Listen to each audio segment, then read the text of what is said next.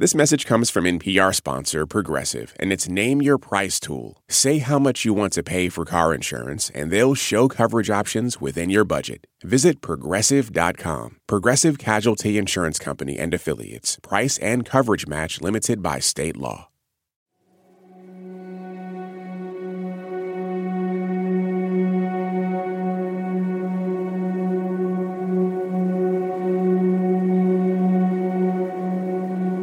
These late eclipses in the sun and moon portend no good to us.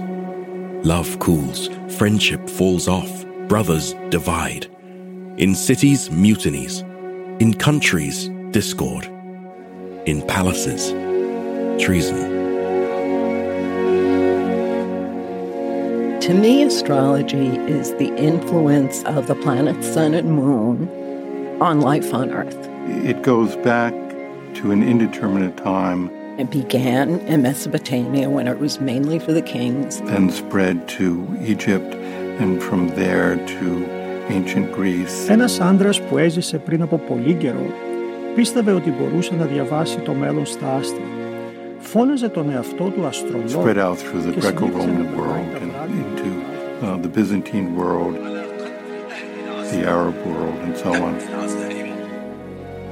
وتأتي على قدر الكرام مكارم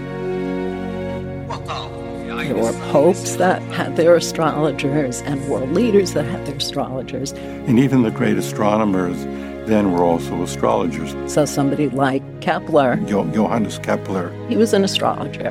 Ptolemy, St. Thomas Aquinas, Al Biruni, the greatest Islamic scholar of the Middle Ages. Shakespeare had some knowledge of it. It always had a learned and highly educated clientele and group of adherents. But with what they call the Enlightenment, science became dominant. Thinking became more, I wouldn't say irreligious, but secular. And people saw things a different way. Uh, the rise of reason as something to worship in itself. That man is the measure of all things. People can figure out everything for themselves, explain everything, and in effect explain it away. And that was when astrology fell into disfavor.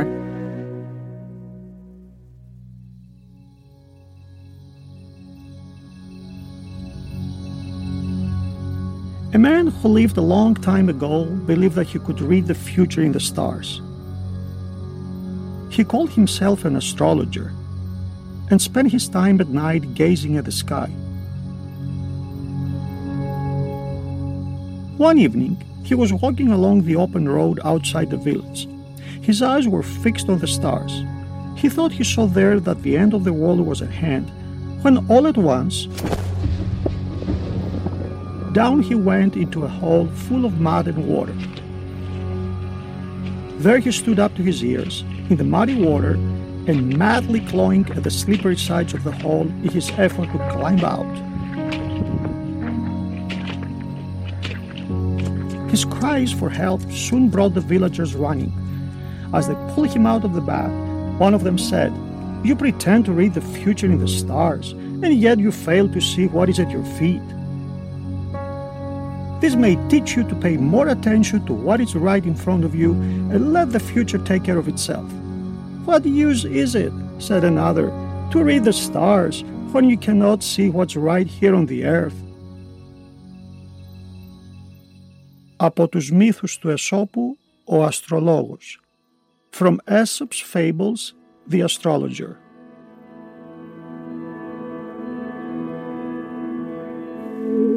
Chances are you've been asked, What's your sign? Astrology is becoming more and more popular among millennials, and actually, in some cases, even more so than religion. The psychic services industry, including astrology, is growing. On matters from love and money to life and death.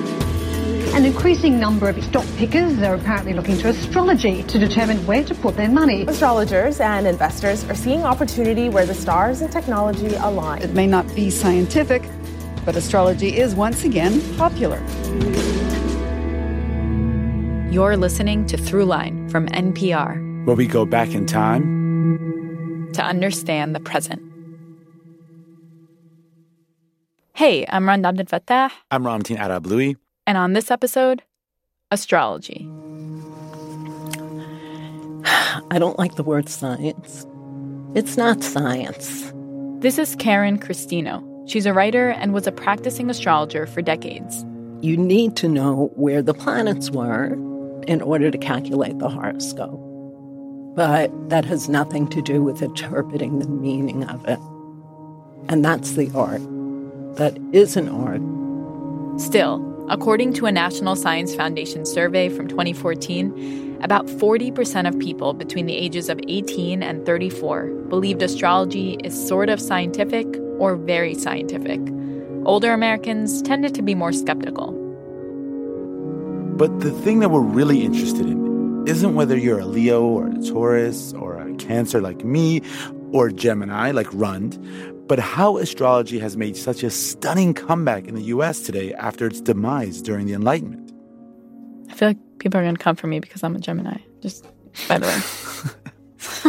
I'm serious. People you, have really? strong feelings. I didn't know that. No, they have really, I really strong feelings about Gemini. My sister tells me this all the time. Oh my god, your sister is like, "What's your sign?" Your sister's like so into that. She's very into it. Very into it.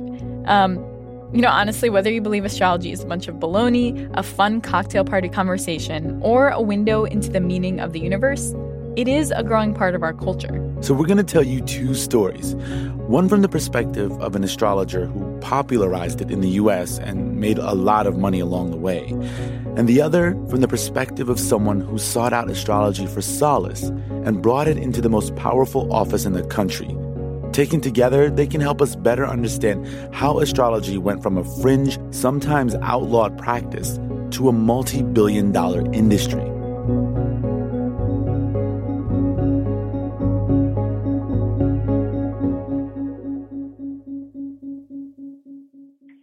My name is Regad. I'm Rund's sister. Um, I'm a Virgo. Shout out to all the Virgos out there. And you're listening to Throughline from NPR. This message comes from NPR sponsor Acorn TV. Acorn TV isn't just good, it's brilliant. With exceptional television from around the world. Their romances are more charming, their mysteries cozier, their noirs more gripping, and their comedies cleverer. More clever? Oh, you get it. Acorn TV is brilliant stories told brilliantly. Visit acorn.tv for a 30 day free trial with promo code NPR. So, in a nutshell, Acorn TV. Brilliant. Pro Palestinian protests have popped up on college campuses across the country. But from the eyes of students, what are we missing? From the outside, these protests are painted as really violent when that couldn't be further from the truth. I'm Brittany Luce, host of NPR's It's Been a Minute, and I'm inviting you to hear from student journalists who see what the rest of us cannot. On It's Been a Minute from NPR. Part 1 What Evangeline Knew. She says she made America astrology conscious. And she did. She did. The um, way I got involved with Evangeline Adams in the first place was because I was skeptical. One of the first things I looked up for her was she supposedly she said she was descended from John Quincy Adams, the presidents. And they have books at the library, the genealogy of the presidents, and you can just open them and look at that. She wasn't in there. This got me thinking, well, where did that come from? I wanted to find out what was true and what wasn't. Karen Christino wrote a whole book about Evangeline called What Evangeline Adams Knew. But figuring out fact from fiction would prove difficult because most of what we know about Evangeline Adams is in her own words from her autobiography, which might not be completely reliable since she had a tendency to embellish things. She was a saleswoman and seemed to have an incredible knack for marketing herself. In fact, it's even hard to say exactly when she was born. She would change her birthday from document to document. But most historians believe it was February 8th, 1868 at 8:30 a.m. which means Evangeline was an Aquarius. Aquarius are characterized as independent and enigmatic. Rebels at heart who despise authority. They believe in the nature of change and evolution, that they may not always be the same people they were when they were born. And they can be masterful at hiding their true feelings because they have a dark side, which they would not want to bring out.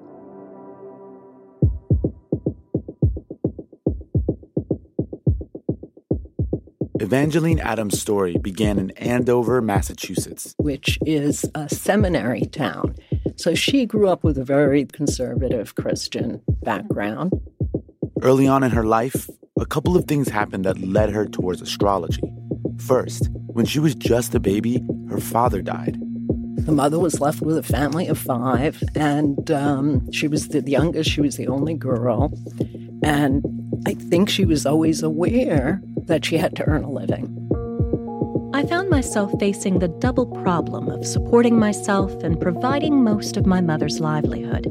This was no sacrifice to me, for my mother had given herself to the last limit of her strength for her children. When she was a teenager, she enrolled in a private school that was modeled after a theological seminary. One of her professors at the school had had a big uh, brouhaha because he had a little more progressive ideas. Her professor and several others ended up facing a public trial for those ideas. Evangeline, who was often full of doubts, was unsettled by her school's closed minded approach and started to become disillusioned with the church. She had a lot of questions about faith, spirituality, and how the universe works. And then in her late teens, she came down with an illness and we don't know what she had, but it could have been TB, could have been diphtheria. And, you know, they had a lot of these diseases that she was very ill. She was very ill, and she took months to get better. And in those days, they had many homeopathic physicians, and that's who her doctor was. So he used to talk to her. They talked about all sorts of things philosophy, religion, what lay beyond this life. And then he introduced her to another doctor, Dr. J. Heber Smith, who was an astrologer. In their first meeting, Dr. Smith asked Evangeline what time she was born. She said 7 a.m. He responded, If you had been born at that time, you would have been very beautiful, and corrected the time to 8:30 a.m. Evangeline, who knew she wasn't the most conventionally attractive, was shocked, but also impressed. I remember how amazed I was to see my whole life, past and present, spread out on the table between us. Suddenly, everything comes together. Then he made a prediction about her future. You are not only a born astrologer and should take up the study of the science, but you should go a long way with it. Astrology seemed to offer her the answers she'd been searching for, a way to make sense of the world. But to be clear, astrology wasn't exactly respectable at this point. Most doctors would have thumbed their noses at it. In fact, many people felt threatened by it. It was a scary thing that challenged their faith in God. But Evangeline started reading all about it anyway, learning how to trace the patterns in the sky and how to interpret them. During the day, she worked as a secretary to support herself and her mom. And at night, she escaped into this new world. She said that even when her family had little, she always found a few extra dollars for a new book. Even the cost of a book was a big thing to consider when it meant going without a new hat. She had one foot in traditional astrology and one in, in the modern camp. This is Benson Bobrick. He wrote a book called The Fated Sky Astrology and History. The most modern practice of astrology revolves around sun signs Pisces, Aries, Taurus, etc. It was popularized in the late 1800s by a British astrologer named Alan Leo. He became obsessed with the idea that one's sun sign was the principal feature of astrology to pay attention to. Sun sign predictions were much more marketable, simpler to follow, and easier to circulate, say in a newspaper column. Modern astrology is something of a, you know, a mishmash of at least in my view, of half baked New Age notions with very little foundation in the learned past.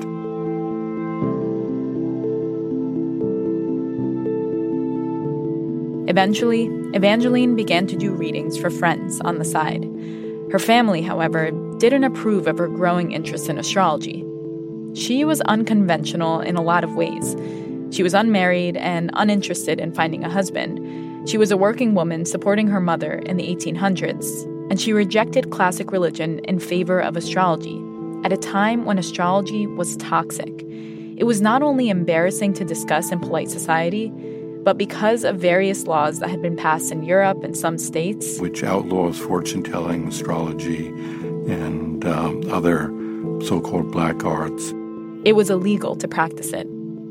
So astrologers were confined to the shadows, along with, with fortune tellers and acrobats, men who beat their wives, all sorts of mm-hmm. other scurrilous and disreputable characters. Christian groups in particular strongly oppose astrology because if a person could predict the future, then do we have free will? And where does God factor into that?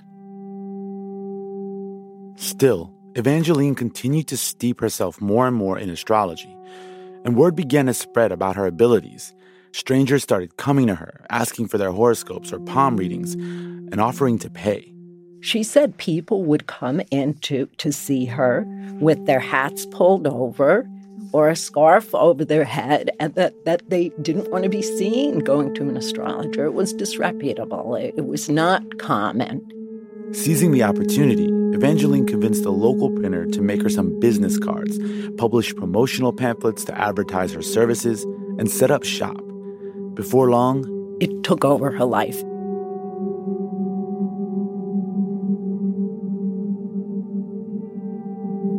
In 1899, Evangeline decided to leave Boston for New York City, hoping that she'd encounter less hostility there.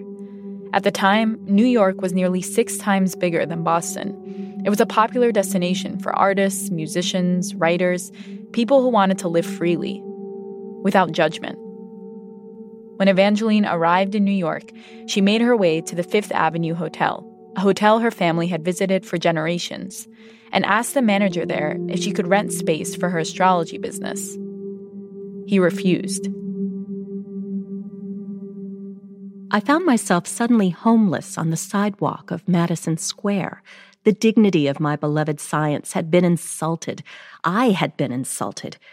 In short, I was mad clear through. I was in a mood to defy assistance and the world. Furious, Evangeline left the hotel and after some thought, she tried her luck at another hotel called the Windsor. The proprietor there, a man named Mr. Leland, welcomed her. In her autobiography, Evangeline recounts that he seemed excited to have an astrologer in his hotel and even asked her to read his horoscope. She agreed. I saw that there was evil in store for him somewhere, according to his horoscope, and told him so. I told him that I foresaw evil not only for him, but for all New York. In fact, I believed that the next day would be marked by some dire calamity.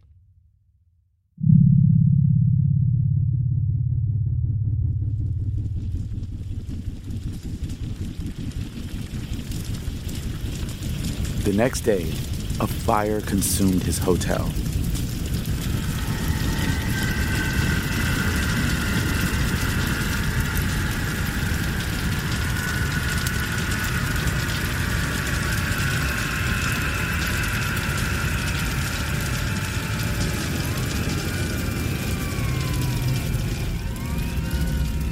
Mr. Leland lost his wife, his daughter, and his livelihood in a single moment. The fire made headlines, and Evangeline's prediction along with it. One paper, the Morning Journal, reported Mr. Leland bethought himself of Miss Adams' prediction. He pointed to a straight, well defined groove in his palm, ending at the base of the second finger. This is the fatal line she told me of, he said. She said it would bring me evil, and I laughed at her but she was right.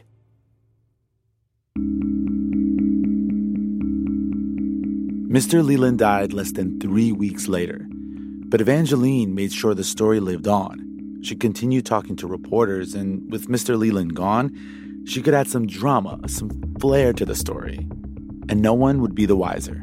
She recognized the uh, potential for making herself more and more famous and for earning income from it. People began lining up at her door.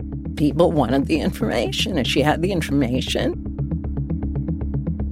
This was the early 1900s, a time when uncertainty was becoming a hallmark of American life. Industrialization had happened at lightning speed, allowing American capitalism as we know it to flourish. Financial crises and economic downturns were frequent. Business speculation was on the rise. Risk was becoming a new kind of currency. And nowhere was this more evident than in downtown New York. on the trading floors of Wall Street. Financial people, particularly investors, they're always looking for some system. They're willing to take a risk, even though they tend to be conservative thinkers. They were open to anything that might shed light on a pattern in an otherwise unpredictable industry, including astrology. So they went to one of the most well known astrologers in the city, even though it was technically illegal. Dear Ms. Adams, you will oblige me by seeing what the stars have for me during the consecutive months of 1908. Your forecasts for the present months were singularly correct. Yours truly, Jacob Stout, formerly president of the New York Stock Exchange. She said she managed to make believers out of skeptics, even bigwigs like J.P. Morgan. The first time he came to my studio, his attitude was frankly one of curiosity tinged with suspicion. I had a heavy Chinese screen in one corner of my studio, and I remember how Mr. Morgan pulled his huge frame out of his chair and looked curiously behind the screen before beginning the interview. But that attitude melted away at the first meeting. I read his horoscope many times, explaining the changing position of the planets and their probable effect on politics, business, and the stock market.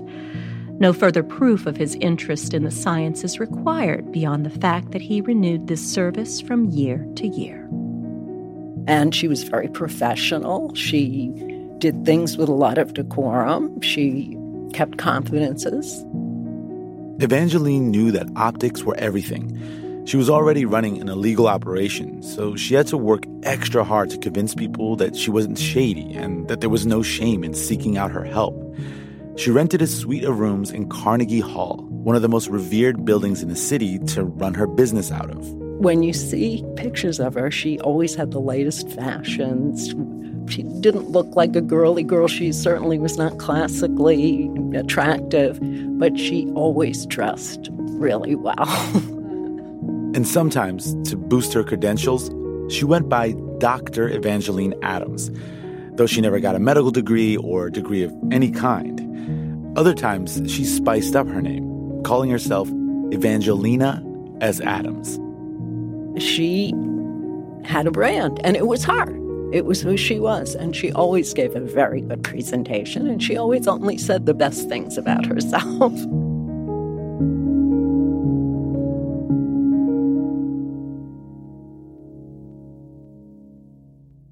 As Evangeline's business took off, the government began cracking down even harder on astrologers, and the cops were on the lookout for them.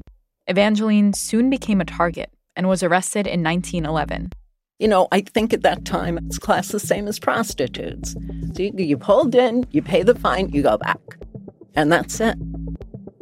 A few years later, an undercover cop masquerading as a client walked into her office when the woman, the detective, came in, she had her reading done. And actually, Evangeline told her she would meet someone very charismatic this year. Um, she also, in this half an hour reading, asked about her two daughters and her son. And Evangeline quickly drew up their charts. And she said one, one daughter would likely marry much better than the other. She also said the detective's son might soon die as a result of an electrical wire accident, or very suddenly. Words that would come back to haunt her. A couple days later, the detective arrested Evangeline. But this time, Evangeline says, Instead of paying a fine and just letting it go, she decided she wanted to go to trial.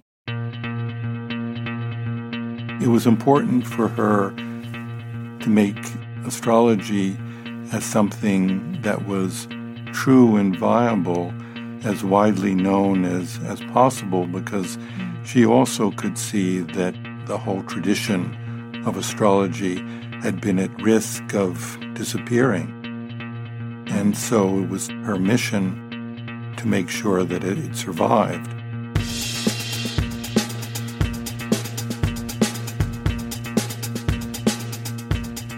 When we come back, Evangeline Adams goes to court.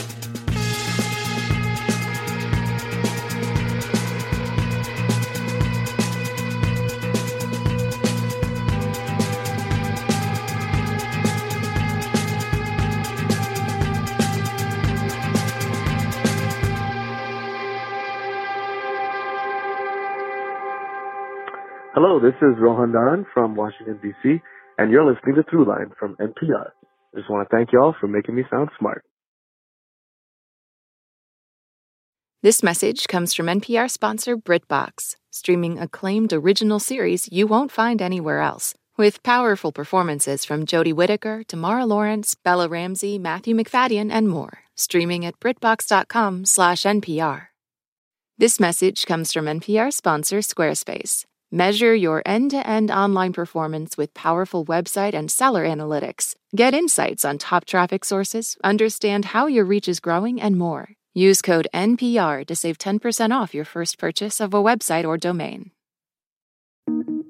Listen to Embedded for moments that stay with you, I could smell the smoke, I could smell the dust. voices that resonate, stories that change the way you think about your life. How how did we get here? The Embedded podcast is NPR's home for original documentary series. Listen wherever you get your podcasts.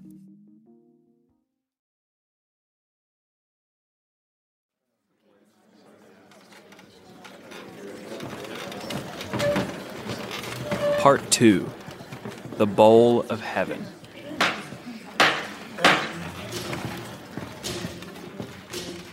This case presents two considerations. The trial was held under uh, Judge Jay Freschi. Evangeline was on trial for fortune telling, and the judge wanted to determine whether she had claimed she could predict the future. First, the question of fact, in order to determine what actually was stated by the defendant. Secondly, whether such a case comes within the meaning of the words pretends to tell fortunes of the statute alleged to have been violated. And um, she was a little cranky in, in the transcript because they keep asking her over and over, as these lawyer types do. It's kind of the same questions. Do you remember just how you did speak of that? No, I really don't. This is the language she claimed you used. Your son should be very careful as he will die as the result of accident or just like that. Did you say that in that way? And and she she said no. No, sir. Not that way. Do you remember what you said about the son? How did you put it? Did you say that the son would be killed? I did tell her he had ability along electrical lines, but that he ought not to work in high voltage because of this aspect in his horoscope, which indicated danger of accidents and even accidental death. I said it just that way. Well, can you tell me a little more about this? I would not like to say now. I am tired. I really can't. I'm tired. She comes to the point of saying, if she says, in no uncertain terms, your son will die in, with an electrical accident, that's wrong. You can't say that. If she says, well, he has Uranus square his sun, he should stay away from employment in high wire activities, that's acceptable. And she made the argument in court. In other words, she wasn't predicting his death outright. She was simply warning, based on his configuration of planets, that something like that could happen and that he should be on the lookout for it. which was less definitive. So this was the back and forth, basically. She was very much put on the defensive. And, and to have the law against her, it could have ruined everything in her life, basically, if she was found guilty. If she had to stop practicing, what would she do at that point? So there was this level of anxiety at the same time as wanting to prove a point. And then Evangeline says she read a chart for the judge. And demonstrated to the judge how astrology worked. He was flabbergasted by it. Yeah, and from the lawyers I've spoken with, that really was inappropriate. That has nothing to do with the charge of what she said to the detective when she came to see her, you know, but he was kind of a loosey goosey guy, I think, and uh, he could see that she was sincere, he does say, even in his conclusion. Counsel contends that the defendant did not pretend to foretell any event, that all that occurred was an attempt on her part to explain the positions of the planets and read their indications without any assurance by the defendant that such reading was a prognostication of future events. The defendant raises astrology to the dignity of an exact science. And acquitted her.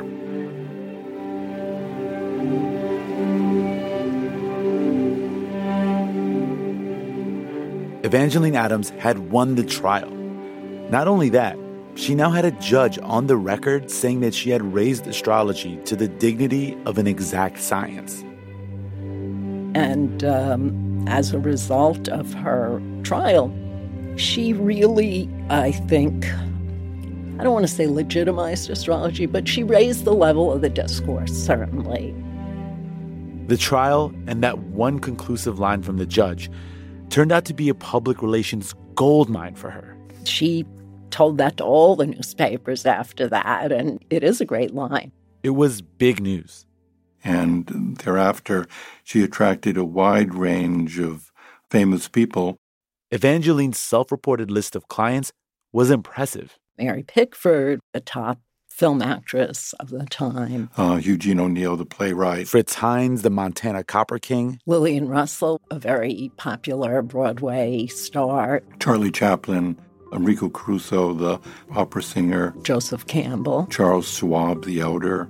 And various other people that found her predictive skills very useful in their own lives in, in predicting the ups and downs of the stock market or whatever it was that they had a question about.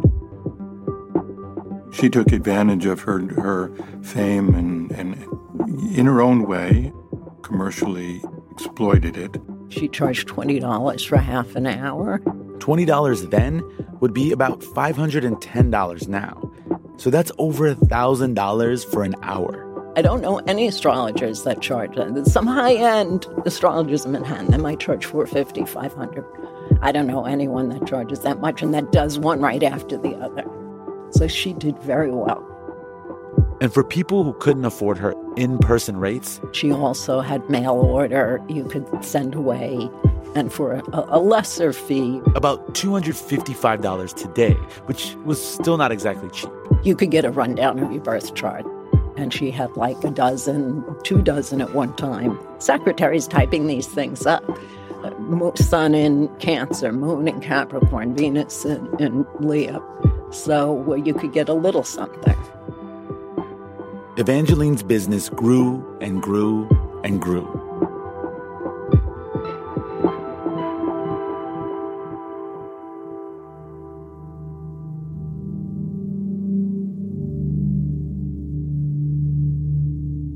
You might be wondering why so many people, famous or otherwise, were seeking out Evangeline's readings at this time. Sure, it was less taboo now, but why the increased demand?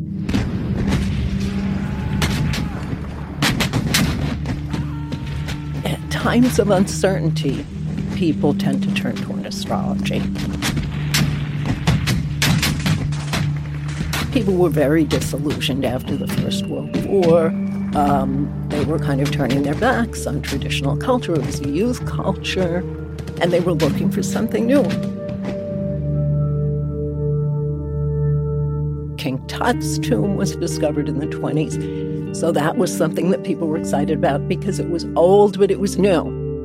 And astrology, too, at that time was seen like something old but new, and we can bring it back.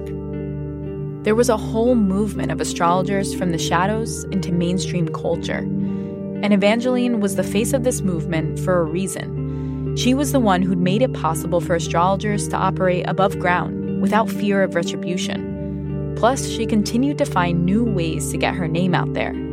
She wrote books, published newspaper columns with sun sign horoscopes, not unlike the kind we still see in magazines and on websites today. She was also on the radio, which was a big deal uh, in, I think, 1930, 1929, 1930. It was the early days of radio.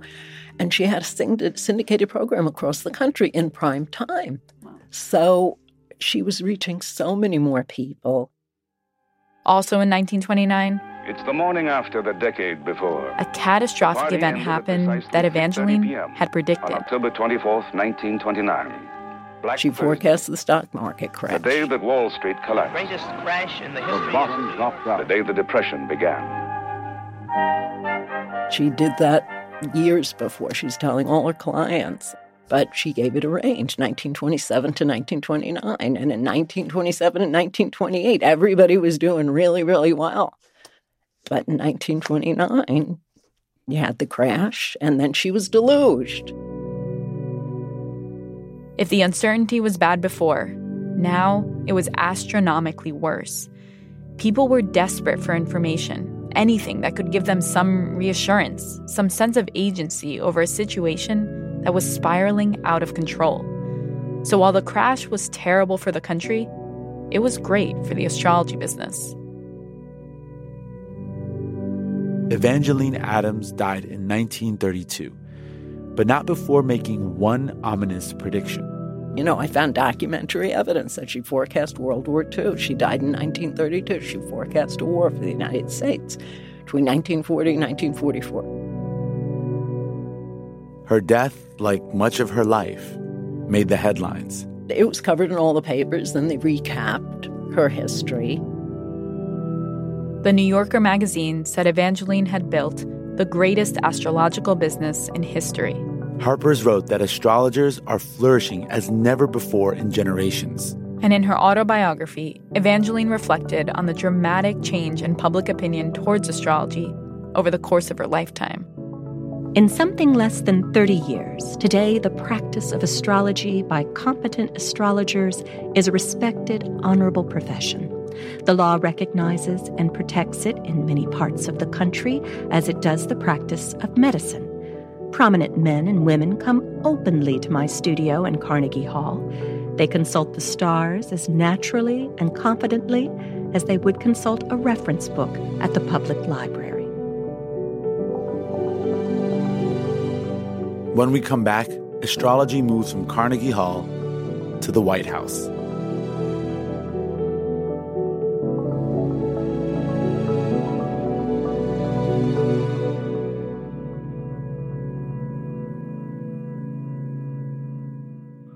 My name is Chad Bates. I'm from Mapleton, Utah, and you're listening to Throughline on NPR. And I love your show. Thank you for helping me be a better person. Support for NPR and the following message come from Saatva. Saatva luxury mattresses are every bit as elegant as the most expensive brands, but because they're sold online, they're about half the price. Visit SAATVA.com slash NPR and save an additional $200. This message comes from NPR sponsor Grammarly. Change the way you write with Grammarly Go, offering personalized generative AI communication assistance. Grammarly Go helps you ideate, compose, rewrite, and reply thoughtfully. Go to grammarly.com slash go. Part 3 the Age of Aquarius. You and your forebears built our nation. Now, please help us rebuild it. March 30th, 1981. It was supposed to be a completely ordinary day. The president had come to the Hilton Hotel, to deliver a routine speech to members of the building and construction unit. It didn't make much sense, Henry. When the speech ended, the president walked to his limousine. And his hand goes up, he looks this way, and then pow, pow, pow, pow, Get out! Get him out! Details are very sketchy at this moment. We don't know precisely what happened. We don't know the sequence. And we all watched the president, at least I did. And I didn't think he'd been hit. One of the bullets ricocheted off, uh, I think, part of the, a post or a car or something, and landed in Reagan's chest right next to his heart. He was pushed into his limousine and immediately taken away to safety. To go to George Washington Hospital just moments after the shooting. Reagan is rushed into the operating room and tells his doctors, I hope you're all Republicans. You know, the sort of the, the Reagan sense of humor. He's this is to to confirm the statements made at George Washington Hospital that the president was shot once in the left side this afternoon as he left the hotel. His condition is stable.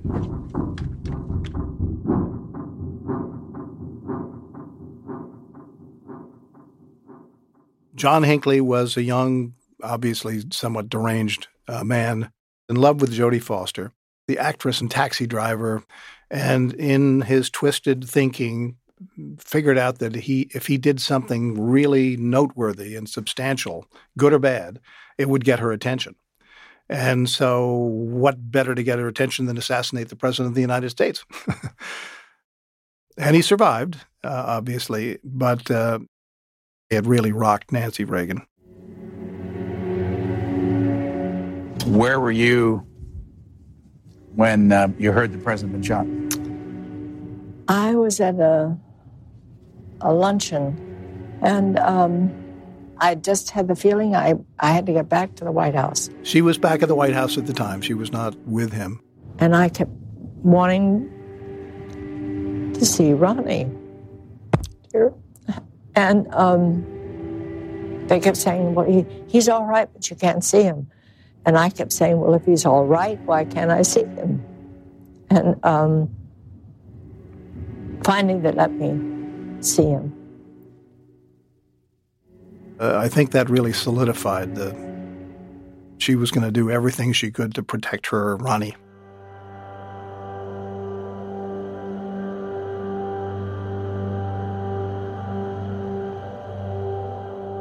My name is Barrett Seaman. Um, I was a 30 year employee of Time Magazine, both as a correspondent and as an editor. Barrett was covering the White House for Time a few years after the assassination attempt. And towards the end of Reagan's second term, a strange thing happened. Reagan's former chief of staff, Don Regan, came knocking at Barrett's door. Don Regan was Treasury Secretary, and then he became Chief of Staff. He liked to be called Chief. Anyway, he, he had run afoul of Nancy Reagan from the beginning on a whole range of issues. And ultimately, Nancy got uh, Don Regan fired from the job. Ronald Reagan would do just about anything to please his Nancy. I mean, he adored her. And after Regan was out, he decided to write his tell all book. It was his revenge, I guess. And he really focused a lot of it on Nancy Reagan. Don Regan's publisher gave Barrett an advance copy of his book. I was on my way to the Bahamas on vacation, and I took this box which contained the manuscript and opened it up as we sat down to get into the flight. And bingo, right off the bat, here is this bombshell on the first page. Regan claimed that Nancy Reagan relied heavily on the advice of an astrologer, whom he did not name and did not know but relying on an astrologer for advice on when the president should do various things. And I, you know, blurted out some expletive, expletive on the plane. Yeah, then everybody looked around, and I kind of went quietly back to the, the book. But by the time I had gotten through the thing, I realized this was a pretty big story. Um, you know, it, it wasn't the end of the world. It wasn't Watergate. It wasn't you know, what we're going through now, but it was uh, it was of significance. Barrett didn't know much about astrology. I, I really didn't. Uh, this sort of got thrown at me. But it wasn't a foreign concept to most Americans. Astrology had experienced another boom in the 60s and 70s, spurred on by a widespread countercultural movement. People were frustrated with the status quo and uncertain about where the world was headed. In 1963, we have Betty Friedan writing The Feminine Mystique, and then we have the civil rights marches, the Beatles, the war in Vietnam. Hair was on Broadway with the song The Age of Aquarius.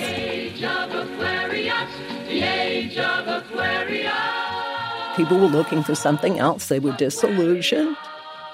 That was part of the counterculture, as was astrology and a lot of other kind of New Age beliefs that people uh, glommed onto at that period of time. Evangeline Adams' books were reprinted during this time, and astrologers found a new platform in television. But the idea that the President of the United States was being influenced by it, well, that might freak people out.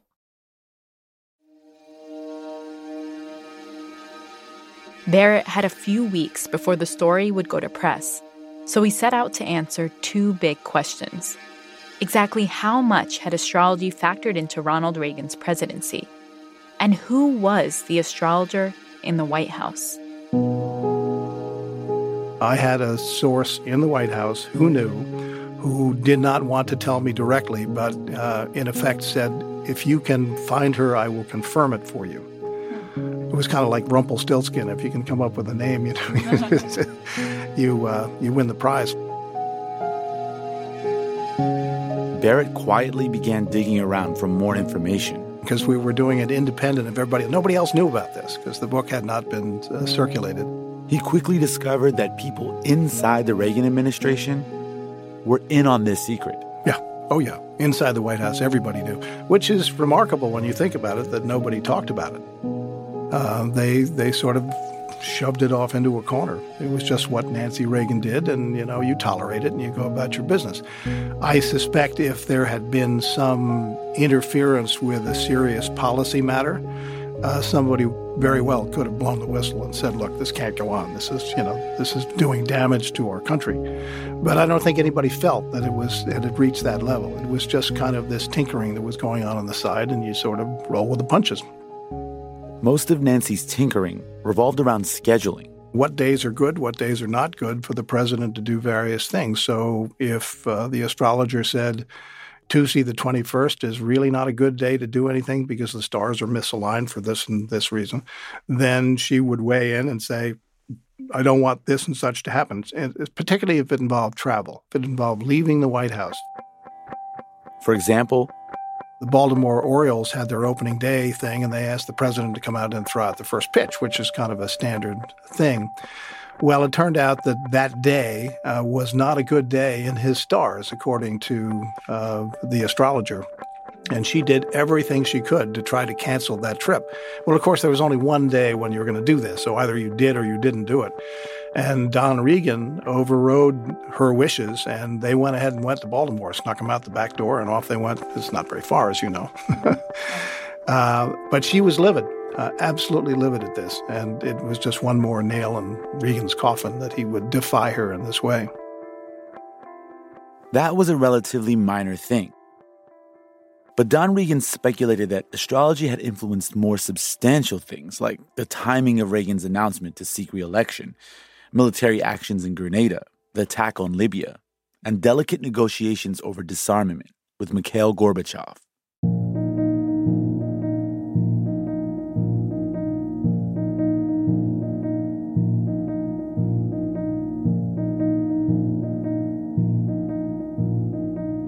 As Barrett heard more and more stories from White House staffers, he concluded that Ronald Reagan didn't really buy into astrology all that much he was kind of indifferent to it. I guess probably that's the best term. Um, he had apparently felt no need to rely on anybody for such advice. He was a very practical guy. He wasn't a terribly spiritual man. I mean, he went to church and he quoted scripture now and again in speeches, as all politicians do. But you know, I don't think his his uh, spiritual life was a big piece of, of who he was. Nancy, on the other hand, had dabbled in astrology ever since they'd lived in California during the 1970s. And that terrifying day in March 1981 was a pivotal moment for her. The intense relationship she had with astrology was sparked by the assassination attempt. In her autobiography, Nancy Reagan shared her side of the story. She said, I often cried during those eight years. There were times when I just didn't know what to do or how I would survive. Astrology was simply one of the ways I coped with the fear I felt after my husband almost died. The fact is that nothing like March 30th ever happened again. Was astrology one of the reasons? I don't really believe it was, but I don't really believe it wasn't. But I do know this it didn't hurt, and I'm not sorry I did it.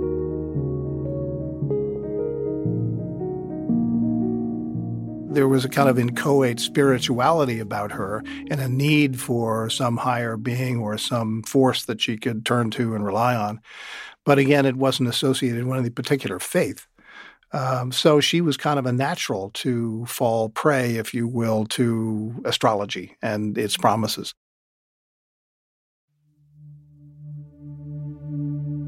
As Barrett was trying to report this story for Time, he read a piece in the San Francisco Chronicle that asked whether a California based astrologer named Joan Quigley was advising the White House. Barrett sifted through the White House guest list to see if that name came up. And eventually boiled down to this one woman from San Francisco named Joan Quigley. And there was no connection she had with an embassy or anything. There was no obvious connection. He called up Time's San Francisco bureau and asked them to find out more about her. And it really didn't take too long to find out that this one leading socialite, Joan Quigley, who Nancy Reagan had known since the 1970s, just casually. Time was running out for Barrett. The story was set to run soon, so he recruited the help of his colleagues to track down Joan Quigley. On Thursday, a stringer from the San Francisco Bureau got on an airplane in New York that was had making a stop from a flight from London on its way to San Francisco, where we knew the Quigleys, Mr. and Mrs. Quigley, were on board. So he got on the flight and tracked her down in her seat, and she was very nice. And he said, um, "I'm so and so from Time Magazine, and and is it true that you have been consulting the First Lady on astrological signs and stuff?" And of course, she was absolutely yes. So I was able to get back to the source. I said the name. He said, How'd you find her?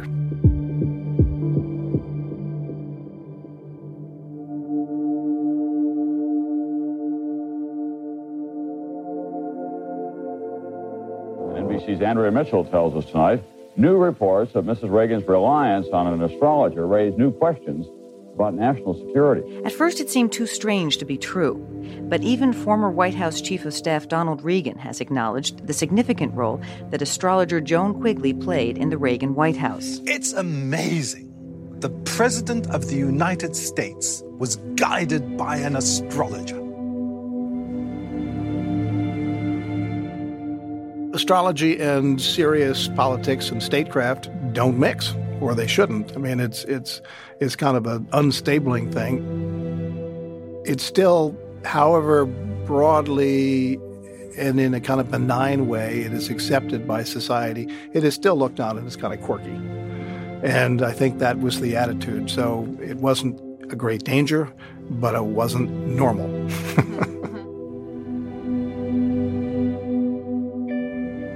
the Reagans got some heat from the press, and the Democrats had a field day with the story. But the general public wasn't really mad at Nancy.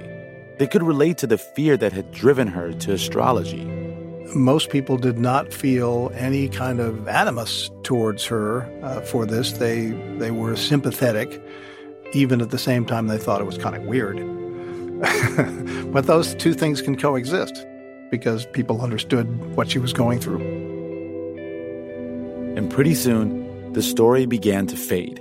then, of course, his presidency came to an end, and off they went to California. If you're wondering what happened to the astrologer, Joan Quigley, My name is Joan Quigley. I'm an astrologer. well, she used this as an opportunity to make a name for herself. She wrote a tell all book, did a press tour, and, in the spirit of Evangeline, made a headline into a business.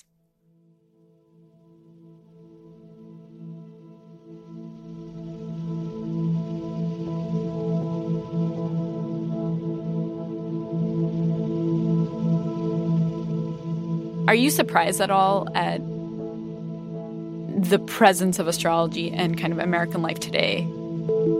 I, I'm less surprised about it today than I would have been back then, simply because the internet has exploded all of this stuff. I mean, like like everything else. I mean, there's a, now a platform for it that makes it all go viral um, at the drop of a hat. I read polls that say that people are turning away from standard religions that we've been used to. And just from my personal experience, I think a lot of astrologers are people that are disillusioned with their religion and are looking for something that is a little spiritual, um, that kind of explains life, that gives you a sense of being part of things. Yes, there's a there's a yearning for spirituality that astrology to some degree feeds and nourishes even in its most debased form. Astrology is on the rise today, reaching millions of people and making billions of dollars. The sense of uncertainty that drove previous generations to astrology is back in full force. But the perception of astrology continues to range widely. Throughline listeners shared some of their own reflections on what astrology means to them. Well, first off, I'm a Capricorn Sun, Cancer Moon, and Libra Rising. I'm an Aquarius close to a cusp in January. According to my mom, that makes my behavior confusing. I'm a Taurus, although that's of little importance to me. I'm on the cusp of Libra and Scorpio. Everyone's saying, oh, I'm this, I'm a that. Oh, that means that you've spent a whole lifetime of understanding. It's like, no, I think it's, I think it's just a shortcut for an identity. Astrology is like a personality test to me. It's fun. Even if it's not real, which it most likely isn't, it's still a fun way to get to know yourself. As a Christian, astrology doesn't really mean anything. Astronomy, I think, informs us as to how vast and huge the world is. To me, it just is representative of what I see as kind of an overall decrease in the scientific literacy in this country. Um, I have been using astrology basically for the last decade, and I am a scientist. As a queer person, I think that it is something sort of similar to religion, but maybe safer for those of us who might have felt a bit excluded by religion. Helps me through a really difficult time because it helps put my life into a larger framework of the universe and how I relate to it.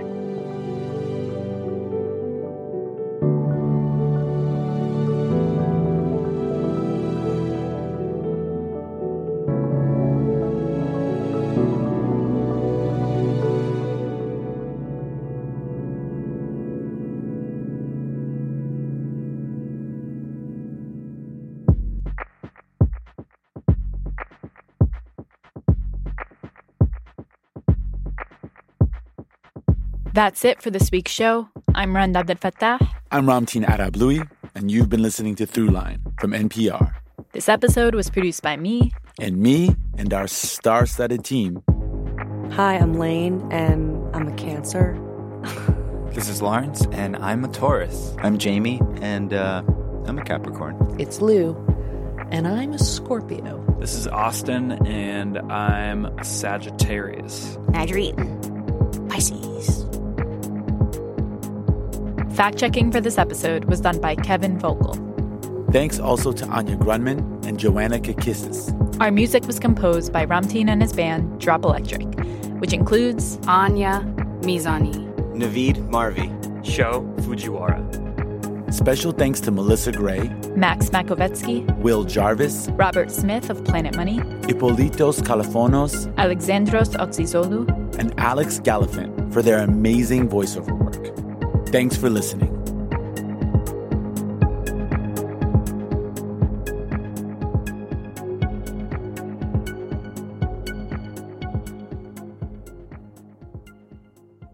This message comes from Capital One, offering commercial solutions you can bank on. Your business faces specific challenges and unique opportunities. That's why Capital One offers a comprehensive suite of financial services, custom tailored to your short and long term goals. Backed by the expertise, strategy, and resources of a top 10 commercial bank, a dedicated team works with you to support your success and help achieve your goals. Explore the possibilities at CapitalOne.com/commercial.